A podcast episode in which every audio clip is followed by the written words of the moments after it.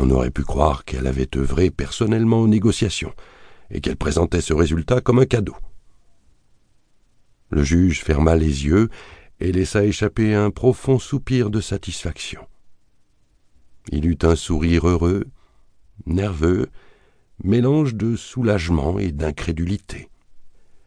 Battez le rappel des avocats, ordonna-t-il enfin. Au bout de presque cinq jours de délibération, le juge Harrison s'était résigné à la probabilité d'un jury sans majorité, son pire cauchemar. Après quatre années de procédure à outrance et quatre mois d'un rude procès, la perspective d'une impasse le rendait malade. Il n'osait imaginer tout reprendre. Il chaussa ses vieux mocassins, d'un bond se leva de son siège. Avec un grand sourire de petit garçon, il attrapa sa robe. C'était terminé. Le plus long procès d'une carrière pourtant mouvementée. Le greffier réserva son premier appel au cabinet Peyton Peyton, un tandem local, mari et femme, qui exerçait à partir d'une ancienne supérette désaffectée dans un bas quartier de la ville. Un auxiliaire juridique du cabinet décrocha, écouta quelques secondes, raccrocha, puis brailla. Le jury a rendu son verdict. Sa voix se répercuta dans le dédale caverneux des petits bureaux improvisés.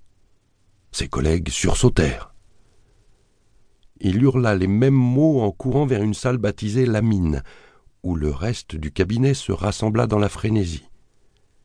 Wes Peyton était déjà là quand son épouse, Mary Grace, surgit dans la pièce. Leurs regards se croisèrent une fraction de seconde, éperdus de peur et de confusion.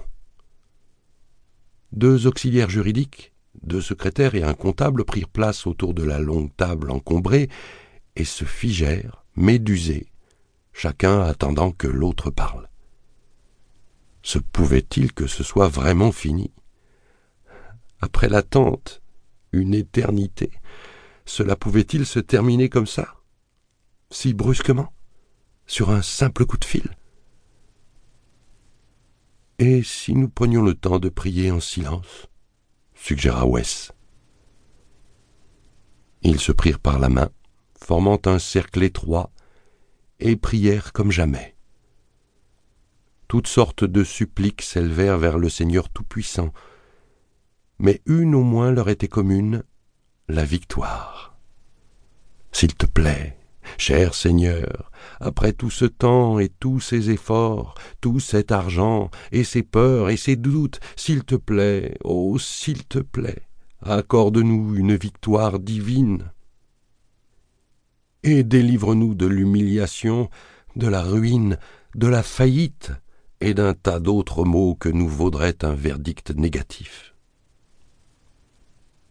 Le second appel du greffier aboutit sur la ligne portable de Jared Curtin, l'architecte de la défense. Monsieur Curtin se prélassait tranquillement sur un canapé en cuir de location, dans son bureau temporaire de Front Street, en plein centre-ville de Hattiesburg, à trois rues du palais de justice. Il lisait une biographie et regardait le temps s'écouler à sept cent cinquante dollars de l'heure. Il écouta calmement, rabattit le clapet de l'appareil et lâcha Allons-y, le jury est mûr. Ces fantassins en costume sombre se mirent au garde à vous et l'escortèrent en file indienne vers le bout de la rue, en route pour un nouveau succès écrasant.